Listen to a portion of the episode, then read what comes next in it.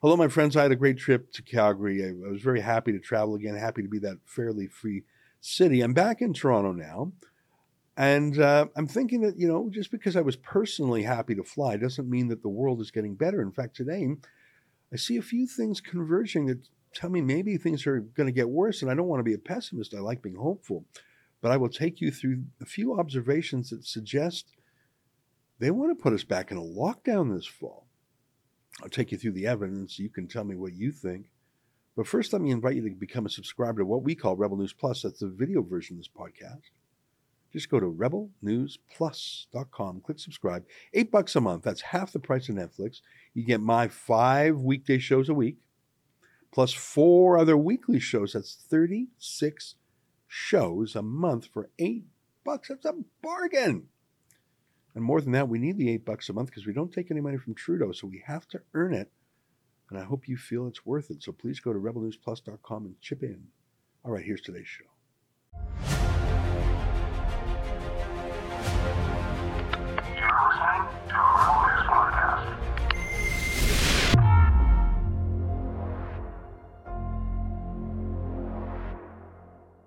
Tonight, I see some early warning signs that things are going to get worse. It's June 29th, and this is the Ezra Levant Show. Shame on you, you censorious thug.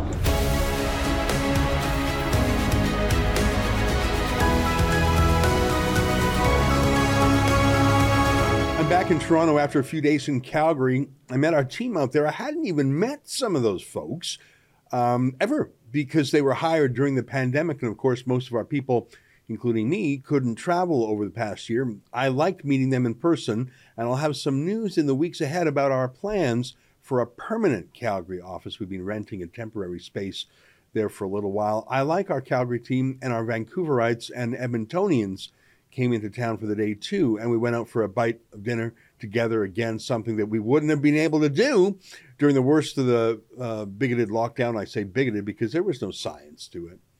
It was perfectly punitive. I'll, I'll give you an example. I was talking at some length with an Air Canada employee on the journey.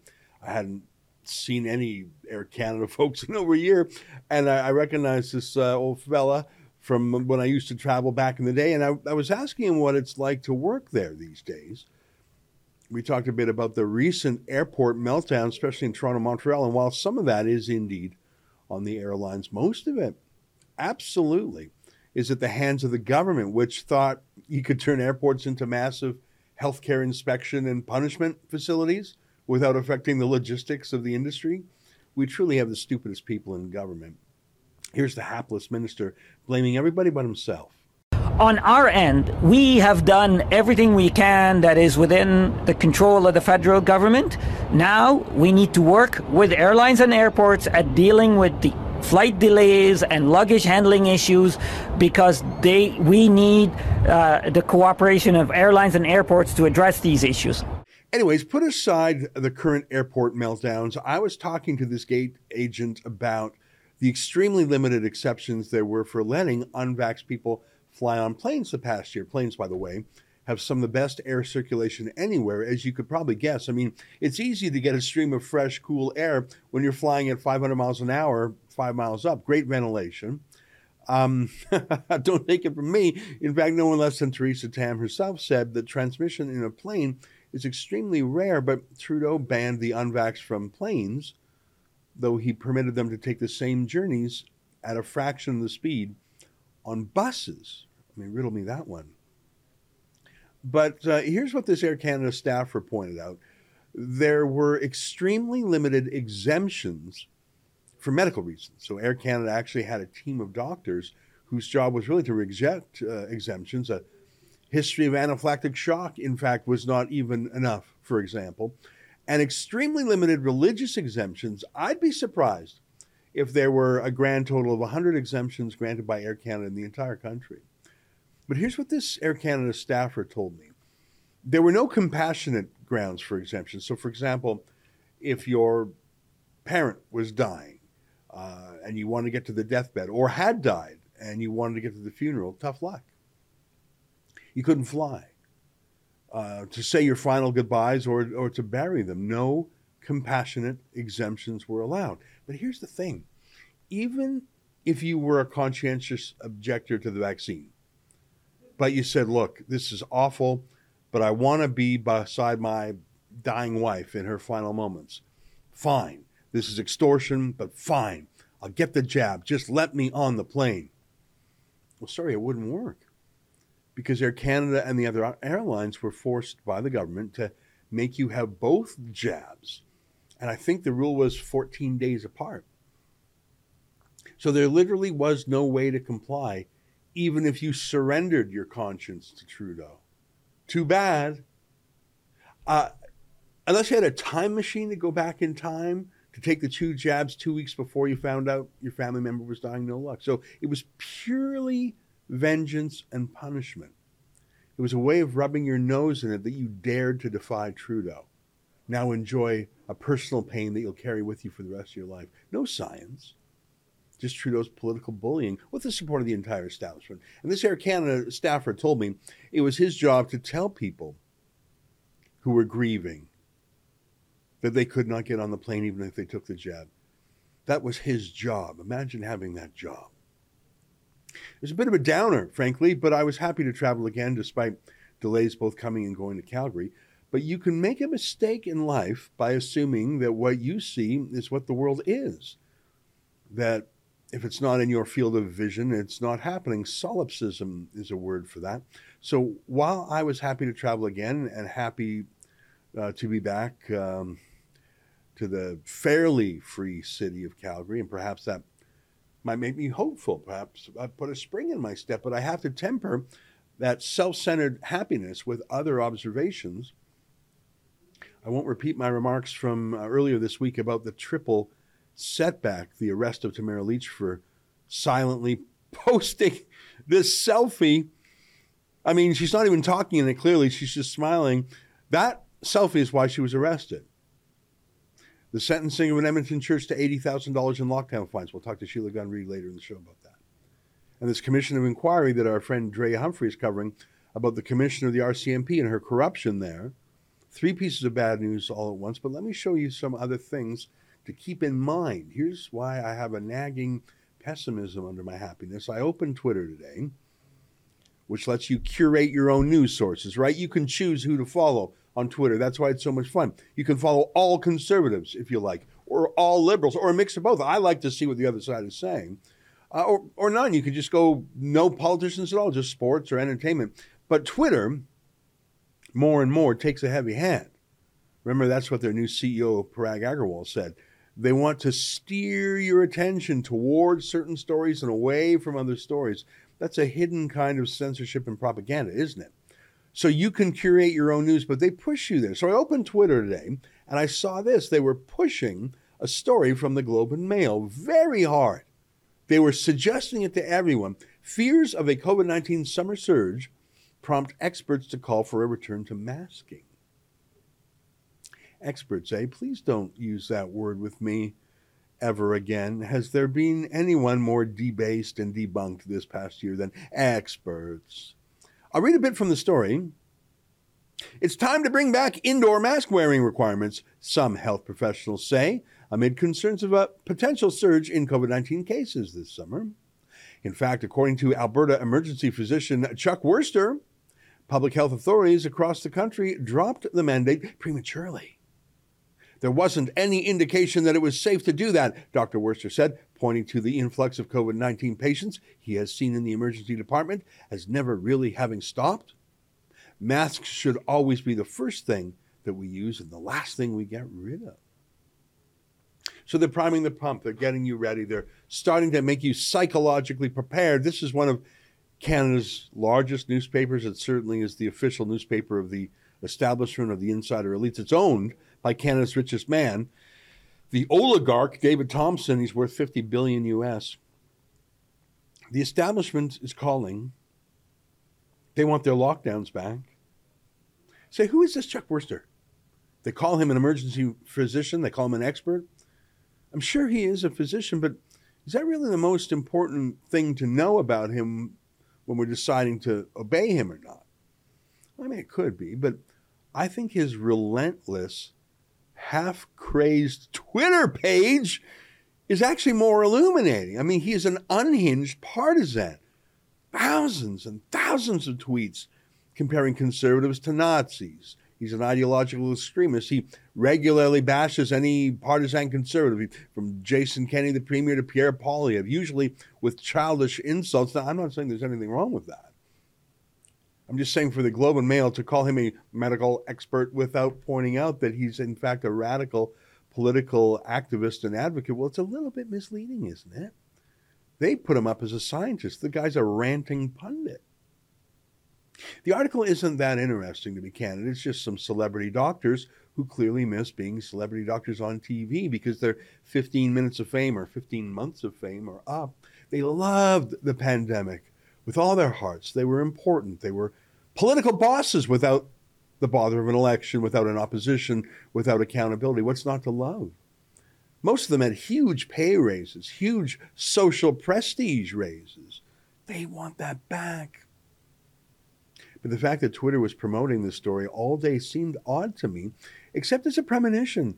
They are not done with us yet. Remember when the liberals said they were changing the definition of fully vaccinated from two shots to an indefinite number, just up to date? We have considered all options, and we will keep considering all options as we keep protecting the health and safety of Canadians. That's what they ask of us. That's what we'll keep doing. And, and according to what public health experts have told us internally, and as you heard Dr. Tam say publicly on Friday, we now need to transition. To transition to an up to date status, which for most adults means a third dose. There are Uh, approximately 60% of adults in Canada that have a third dose. We need to move that up significantly, at least to what we have had for the last few months in terms of second doses. Yeah, why would they do that? Why would they change the definition now that the mandates are over? I mean, why would it matter what the number is if nothing hangs on it? I mean, they're not going to use that number, right? Well, maybe they are going to use that number again. Maybe, maybe they're going to say we have the twentieth wave of the virus, the Omega variant, so we need a new dose of the vaccine. I mean, Trudeau literally bought 400 million doses. That's more than 10 doses for every man, woman, child, and baby in the country. He kept the contracts secret. I bet he spent $20 billion on that. We know he gave Pfizer and Moderna immunity from lawsuits for any harm done to Canadians. If you bought 400 million doses like a fool, you'd probably want to use them to avoid looking like a fool. As in, you could say, well, you see, we needed them. Aren't I wise? As opposed to, gee, we didn't need them after all. Sorry for the money. A new definition of fully vaccinated to mean up to date with the current day 400 million doses, a new media campaign by wild celebrity doctors, the rearrest of the trucker grandma Tamara Lich, the lockdown of Ottawa like a prison city because they're worried about a Canada Day freedom rally. So they're literally shutting down Parliament Hill for all Canadians. That's a bit crazy. I don't know if you saw this in the Ottawa Citizen. They're out of control. The police chief in Ottawa, he says he plans to arrest anyone with a sign that is racist or sexist. Now, we don't like racism or sexism, but it's not a crime to be racist or sexist. Otherwise, our blackface prime minister would be in prison if it was. So get ready for more abusive policing. The chief has summoned it. But I'm worried about all this converging. Remember, most of the laws that were used to put us in the lockdown remain on the books. We are still in a pandemic emergency. That's the only legal basis for people to take a drug that is not fully tested. It's called the emergency use authorization. That's what it's called in America. Similar thing up here. That's the machinery. We're in an emergency. There's here, here's a small example. A few weeks ago, Trudeau cut one bizarre and unscientific piece of red tape for airports if you were flying into Canada for the last year, which would have meant you were vaccinated already, they still pulled aside a random sample of people and made them take a COVID test. What? They've already they just got off the plane. So what what are you doing? And and they're vaccinated. Where's the science?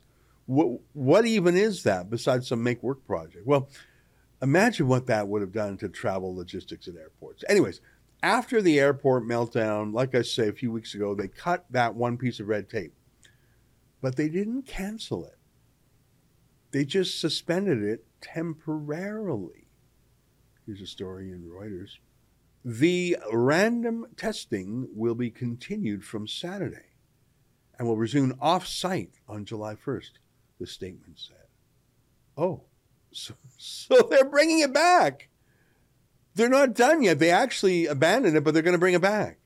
They're ramping up the call for masks. They bought 400 million doses of meds. They're bringing in more flight rules, not fewer. They're arresting peaceful protesters again. They're prosecuting, not pardoning people who broke some lockdown rule a year or two ago. My friends, I don't think they are done with this yet. They miss the lockdowns. They miss the drama. They didn't miss the power. They missed the sense of purpose it gave them because they didn't suffer. Only you did. If they bring back the lockdowns, what will you do? Stay with us for more with Sheila.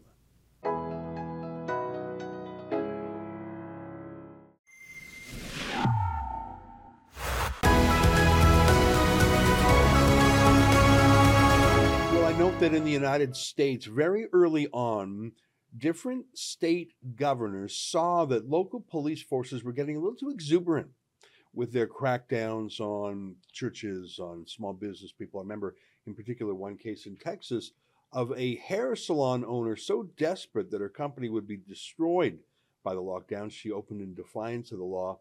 The governor saw that, stayed the prosecution of her case, and in fact, in states like Florida and Texas, there was a blanket amnesty, a stay of all prosecutions, and a vacating of any fines or other punishments. Basically, those governors said, we're not going to punish people, and any little official, any cop, any local busybody who's going to try and chase someone down, I'm just in advance pardoning them. That put a stop to it because they wanted to put a stop to it. And I refer to pretty much every single jurisdiction in Canada where tickets that were issued up to two years ago are still making their way through the courts uh, with police coming as witnesses, with government lawyers as prosecutors, with government judges judging them. There's no end to them. And even though some of them have aged out, I mean, typically, if you're charged with an offense and you're not prosecuted within two years, the charter says that you didn't have a speedy trial. There have been cases where violent criminals have had the uh, case against them stayed for want of prosecution. I haven't heard much of that in Canada. And one of the worst cases is in the province that claims as its motto, strong and free. I'm talking about the province of Alberta, where some of the most brutal lockdowns and persecutions of the lockdowns has happened. A church in northern Alberta was prosecuted and was in court very recently for not causing COVID, not failing an inspection, but rather for asking the health inspectors to come back just not at the exact moment when the church was in service. Joining us to tell the story and what the judge said is our friend and chief reporter, Sheila Gunn Reid, who joins us now from Edmonton. Sheila, great to see you again. Uh, you were at the trial of Church on the Vine, Church in the Vine. The trial is actually over. They were convicted. You were at the sentencing hearing for a church. You don't hear the, those words very often. Tell us what it was like. Well, it's bizarre because, as you say, you you don't experience this, and you never would think that you would experience this, particularly in Alberta. But Church in the Vine yesterday morning was their sentencing hearing, they were previously convicted. The church as an entity and the pastor, Pastor Tracy Fortin, were convicted of three counts of obstructing a public health officer. Now, that's particularly noteworthy because Church in the Vine has never been accused nor convicted of violating a public health order. They've never been con- uh, accused of COVID noncompliance. What happened here is the health inspectors and the police who were part of this hunter killer task force directed at churches they would come week after week and barge into the church and interrupt the church while people were in, while the little ones were in Sunday school, while people were reading their Bibles. At one point, while Pastor Rodney Fortin, Pastor Tracy's husband, was on the pulpit preaching, the health inspector said she tried to talk to him while he was giving services. Oh my God. So Pastor Tracy said, This is crazy. You're not coming in here anymore. Now that she's the nicest, sweetest woman you'll ever meet in your life. Not violent, not rude, not anything like that. But she just said, You can come back, just not while we're preaching. We'll happily take whatever time you need to walk you through all of our processes, but you're not coming in during church services. So week after week, Tracy would sit at the front and turn the health inspector away and say, just come back at a different time. You're not going to run around here like a bunch of lemmings with your clipboards in the Sunday school. It's not happening. For that, they were convicted of three counts of obstructing a health officer. And yesterday, they were fined $80,000. So church fines plus victim surcharges. Who's the victim here, by the way? The province? Yeah. Um, of a total of $80,000. Hmm. You know, um, I used to be a lawyer. I used to be involved in criminal law matters.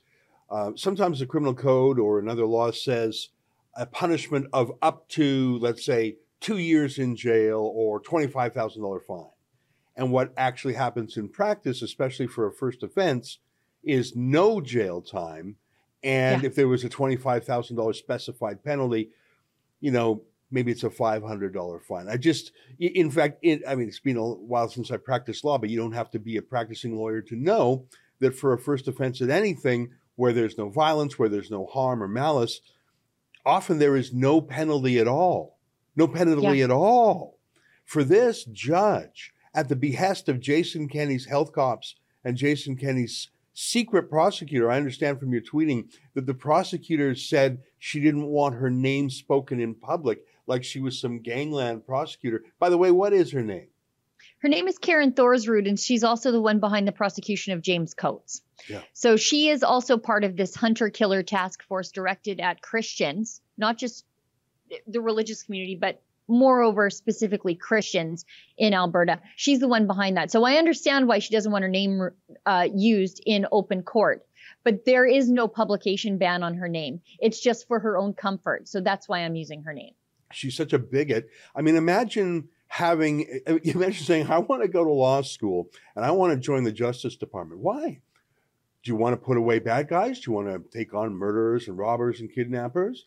No, I want to go around Alberta prosecuting Christians. Hey, when you're done your tour of duty in Alberta, I bet you China or Iran or North Korea could hire you for your expertise and your, your track record to shut down those house churches there. Except for I don't think they would have $80,000 penalties for a first offense. That's super gross. Now, James Kitchen is the lawyer who's fighting this. I understand he's going to appeal. Is that right? Yeah, so James Kitchen has been helping the church in the Vine since the very beginning. Um, they became a democracy fund case. Um, if people want to donate to offset their legal fees, it's at savepastortracy.com, and donations there are tax deductible. But we're not done with this yet because they're appealing the conviction and they're trying to stay the fines um, in advance of the outcome of that appeal. So they have until the end of August to come up with $80,000 in fines, or the province wants civil enforcement. That means taking their house, taking their car, maybe taking their church building, maybe taking the sound system out of the church. We don't know what civil enforcement will look like, but the province wants their pound of flesh from this church for simply protecting their congregation. I've But never yes, heard James- of anything so gross. And again, in, in when it comes to civil enforcement, you don't have to be a practicing lawyer to know how gross that is. There's there's certain exemptions. You can't take away someone's business tools to make a living. Imagine going into a church and and they for all we know, they might seize the church and expropriate it. Not the first time. Yeah. Not the first time. That's what uh, Jason Kenney did to the Grace Life Church. He turned it into a police outpost and put uh, the latrines right on the steps of the church just to show that he was physically and morally shitting on the church. Sorry to swear. Um, super gross. Uh, I got a question for you. I mean, an $80,000 fine it's got to be coming close to a record in Canada for a lockdown fine. I mean, I heard rumors that there was a fine out there somewhere that was in six figures, but it's not coming to mind right now. This may well be the biggest fine there is. And it's not to some mega corporation, it's to a church. And it's not for breaking a health order, it's just for telling the uh, little inspector Stasi to come back uh, when things were underway. Was there a single other reporter that you saw Not either one. covering the trial or reporting about it from long distance? A single other reporter? Not one. In fact, uh, CBC finally caught up to my reporting when the church was convicted about 10 days later. And they, they found out from trolling Pastor Tracy's Facebook page. And I think they even published a picture of me that was taken with Church in the Vines, calling me an unidentified woman, even though they know. they copy your story and then they call you an unde- unidentified woman. They have to say that to to cover their tracks that they were just rewriting your work. yeah you know but um yeah there's there's no interest from mainstream media about this story that is really uh, taking on a bit of an international uh, focus because the outside world particularly the americans they cannot even believe what's happening in alberta it's the kind of thing they don't even try to pull in california and Yeah. they're doing it in so-called conservative alberta now we do have a petition um, at savepastortracy.com so if you go to savepastortracy.com you're going to see a bunch of things. You're going to see my coverage, so you can sort of follow along with the the plight and the trials and tribulations of this church. You can see our billboard along the side of Highway 2 because I want as many people to know in this province that the persecutions are still going on, even though the lockdown restrictions and Jason Kenney are gone. And you can help fund the legal fees and the appeal for the church. And you can sign our petition at savepastortracy.com. And we're going to do something special with that. Sure, Jason Kenney's gone. He's doing the long goodbye. We are going to hand deliver that petition to all the UCP leadership candidates because we want a commitment from them that there must be an amnesty on these so called COVID scoff laws. Yeah. They didn't Yeah. do anything wrong. They didn't hurt anybody. Yeah. Nobody was there that didn't want to be there. Why are we trying to ruin these people if not just to deter anybody from standing up next time? You know, that is such a great analogy. You use the word amnesty, and I'm familiar with certain terms in law and policy, like a gun amnesty. Happens a lot in the United States. There are certain firearms, and if you give them up to the police, they won't ask any questions. They'll just take the guns, and no questions asked. Sometimes they even pay you for them. There's immigration amnesties. They have that a lot in. Uh, they've had that in the United States. They talk about having it more, where okay, you came into the country illegally, but you can get on the right track this way and we won't prosecute you. And then there's even tax amnesties. We have those in Canada that you can, if you did some cheating, if you did some tax evasion, you can come to the government and and they won't ask too many questions. All sorts of amnesties, and these three things I'm talking about illegal guns, illegal immigration, tax cheating are very serious. Imagine an amnesty for those things, but not an amnesty for a church that politely asked a government inspector to come back not right in the middle of the pastor's sermon. Super gross. And that's how I started this interview is saying true leaders who care about freedom wouldn't let little bully cops or bully prosecutors do this. That they state all the prosecutions immediately. But it's not just that Jason Kenney is letting these police and prosecutors doing this. He assigned them this job. Yes. He is encouraging them. I think it's his vengeance. The more I see Jason Kenney deal with these freedom protesters, like with the truckers, he started using Trudeau language about radicals, extremists, hateful. Like he started using Justin Trudeau language. It was super gross. And I think just like Justin Trudeau is really vengeful against people who disagree with him, I sense a, a, whiff of vengeance in the air. It's it's well into 2022. The lockdowns are gone, but Kenney just wants his pound of flesh from these churches.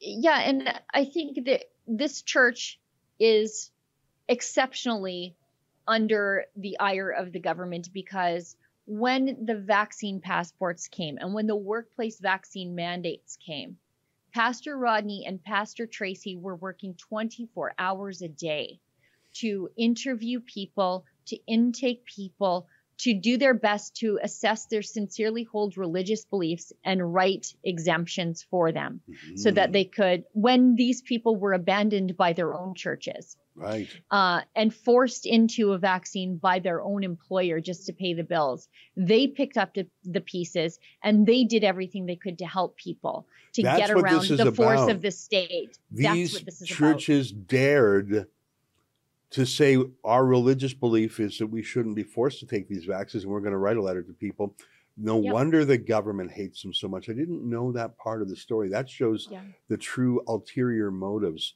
of Jason Kenney's uh, lame duck regime. It, it's a real problem, I think, that Jason Kenney, although he announced he's quitting, he's still running the show.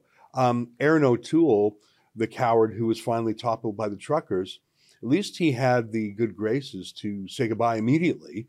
Uh, yeah. There was an interim leader chosen almost immediately in the form of Candice Bergen. And whatever you have to say about Candice Bergen, you know she's a temporary caretaker leader and she's not Erin O'Toole, which is the best thing you can say. Um, Jason Kenney said goodbye, but it was with a giant asterisk, bit of a sneaky, slippery goodbye. And he is still running the show, abusively prosecuting and persecuting these churches. That's super gross. Yeah.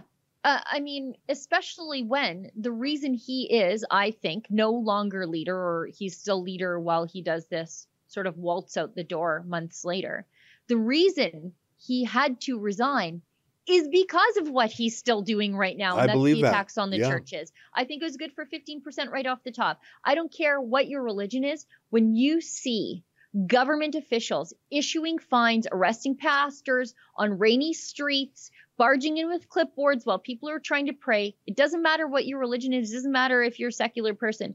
Most normal people see that there is no pop- possible way that that can be right and just and appropriate in a free society. And that's why Jason Kenney had to show himself the door. Yeah. You know, it's funny. You just made me think of all the uh, liberal media and the liberal politicians. They're apoplectic that Quebec has a bill called Bill 24. It's actually law now. And it's the, um, I don't know if we use this word in English very much, laity or laicity law. Uh, that's a archaic way of saying secular law. They have a law in, in Quebec that if you work in the public service, you cannot have conspicuous religious symbols.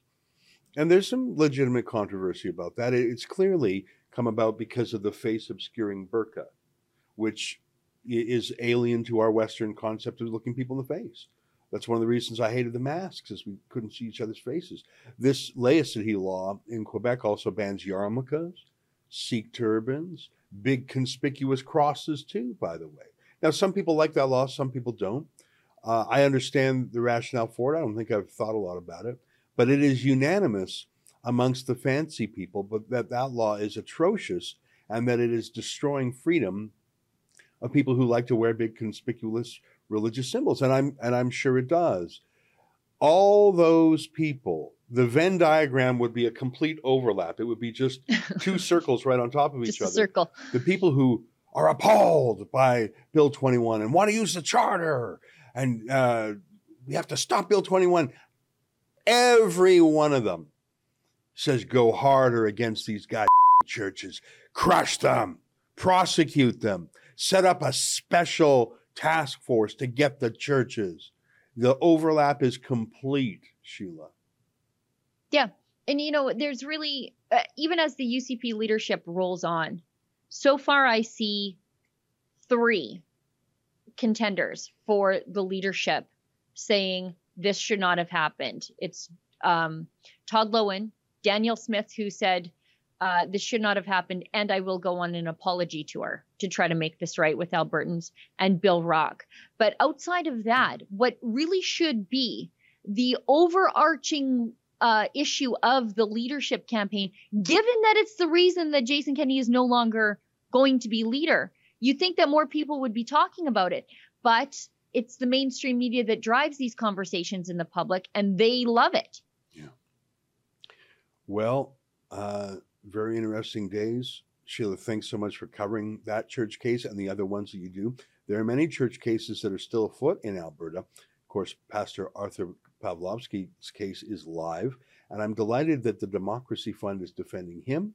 Defending Church in the Vine and defending other churches too. Um, it's appalling to me that other churches are either silent or frankly against these freedom churches. I think that's really gross. Um, I'm embarrassed that no synagogues or mosques or Sikh temples have come to the aid of these churches. You know, I you've been to the Holocaust Memorial in Israel. I've been there with you. Um, there's something called the Righteous Gentiles. They have the Garden of the Righteous Gentiles. These are Christians who protected the Jews, like Oscar Schindler being one of the most famous examples, at personal risk, like the people who hid Anne Frank. They were Gentiles. They hid Anne Frank because it was the right thing to do. They weren't Jews themselves.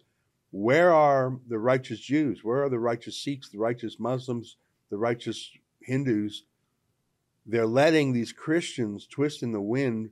Where is the solidarity? And I tell you, if you had a bunch of clergy from every faith come out and say, lay off the Christian churches, that would pack a wallop. And by the way, it would feel very good, I think, for Christians to see that kind of solidarity. I, I, I think there's a lot of shame to go around here. I think the media is the worst and the government is the worst. But uh, I'm glad you're on the story, Sheila you know it's what you're explaining is exactly why these churches are bursting at the seams. These freedom churches are outgrowing their buildings um, and it's because christians feel abandoned by their own clergy who should have stood up for them should have stood up for religious freedom and should have seen themselves as frontline workers during the pandemic giving spiritual aid and comfort. Um, but they never did and that's why people were flooding to church in the vine. That's why grace life has now outgrown its building. That's why uh, Tim Stephens is outgrowing his building. That's why Pastor Art's church is packed every single week. And it's because they were let down by their own uh, clergy, by their own priests. Um, that they came to the churches who stood with them. And now, hopefully, they continue to stand with those churches as they stand up to the government. Yeah. Well, I'm glad that uh, we're doing our part by telling the story, or as our motto is, telling the other side of the story, because the government and the media party is certainly against these folks. Thanks, Sheila. Keep it up. I will, boss. Thank you. All right, there you have it. Sheila Gunn Reid, our chief reporter, the only reporter covering this huge story. Stay with us. More ahead.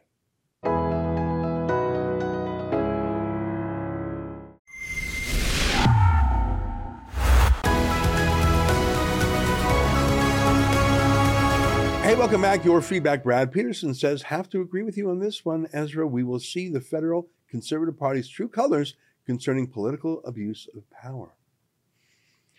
Look, uh, for a while, conservatives were scared of the truckers because Erin O'Toole said don't meet with them. He's gone. Then the conservatives were sort of outbidding each other. I met with the truckers first. No, I met with them first. Well, now that Tamara Lich is uh, arrested, who's going to stand up for them? I think this is a litmus test, don't you?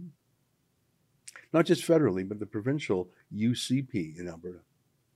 Just in case, that may be a nickname, says our Ontario Provincial Police are looking as bad as the Capitol Police down in DC. They both appear to directly support corporate interests above all. I don't have a lot of experience with the OPP. You may be confusing them with the RCMP, which is heavily politicized, or the Ottawa Police, which are just out of control. But I think many Canadian police forces have done a discredit to themselves. Toronto was atrocious. Uh, the Montreal police just atrocious during the lockdown. Imagine a curfew from 10 p.m. till 5 a.m. for everyone, sick or healthy, young or old. A curfew. That really is what they do in dictatorships. Aaron Deneen says the same thing is happening here in New Zealand with persons of interest like Tamara detained without bail and isolated from family without charge. Yeah, I mean, there are terrifying laws on the books, and these police and politicians have shown they're not afraid to use them. Who knows? Maybe one day they'll come for us. That's our show for the day. Until next time, on behalf of all of us here at Rebel World Headquarters, to you at home, good night, and keep fighting for freedom.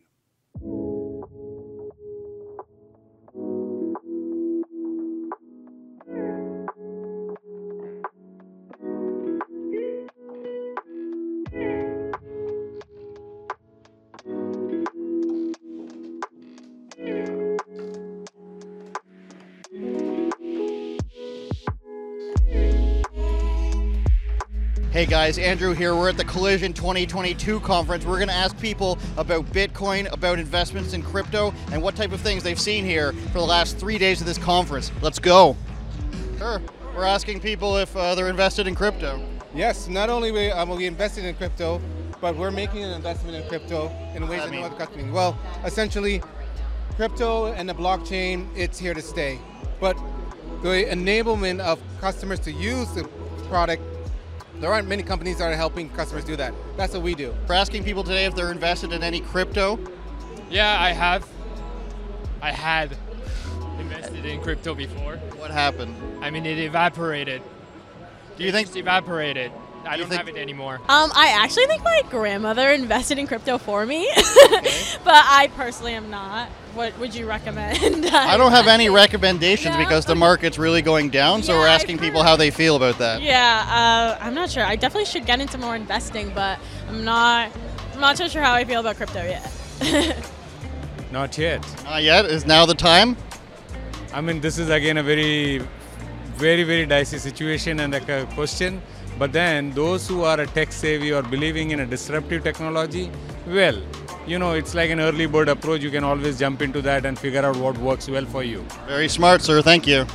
She went to a good crypto conference this morning, and um, kind of reinforced what I already knew. You know, What's that? don't sell low. Uh, either if you have it, hold, or buy more right now. It's a good time to buy. Well, yeah, we are. Obviously, we own a. Building a cryptocurrency platform.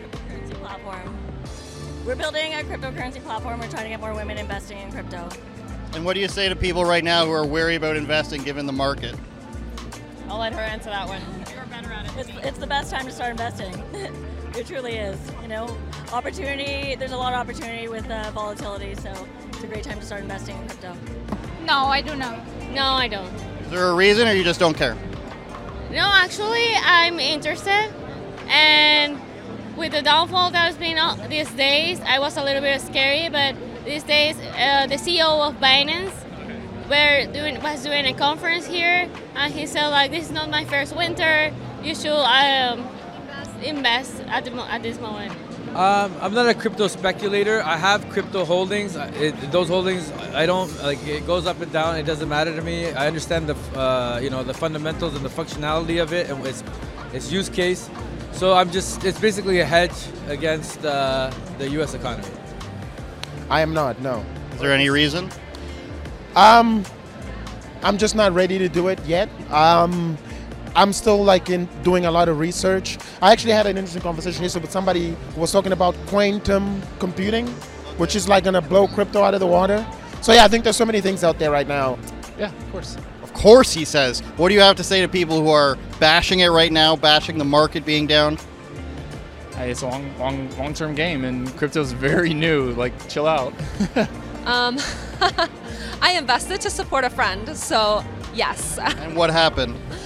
Um, I haven't looked at the NFTs that I bought, um, but it's it's to support a friend. There's a ton of projects coming in. Um, I do think it is the future in terms of like Web3 decentralization.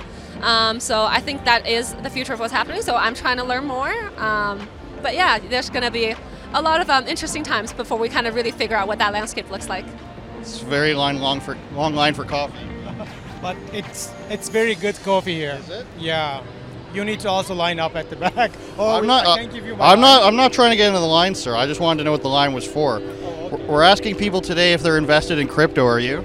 No, I didn't. Is there a reason why or why not? Just don't care. Uh, I still not like didn't go like read their uh, papers. I didn't like uh, how to say didn't go deeper how like gonna be uh, in the future like how is like still in our life. That's the reason. But I'm planning to go, but I don't know what time I'm gonna go for some investment. Ooh, I have uh, some money in Bitcoin, so I'm not checking my account because I know that it's very disappointing. Okay, thank you. Yes, I do invest in crypto, and all my money is down right now. Gone or down? Down. What would you say to people who are who don't want to invest in crypto? Do you advise it? Do you think that they should buy in right now or not do it at all? So if they have cash flow, then buy it. Because in two years or three years, it's gonna get back to it. It's gonna be like ten times of what you're gonna invest right now. If you invest three, three thousand dollars, it's gonna become thirty thousand in three years. That's my bet. That's your guarantee? Yes, that's my guarantee. That's what happened with Bitcoin as well. It was ten dollars at one point. Now it's like it went up to 60k. Now it's down to 28k. It's still a profit.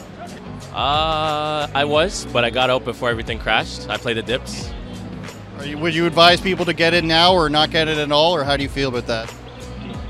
I think long term, if you have the patience, it's worth it. I could see it going somewhere. I bought ETH at like 4K. I made a lot of NFTs, but I'm still holding on 1K, which is a bad idea.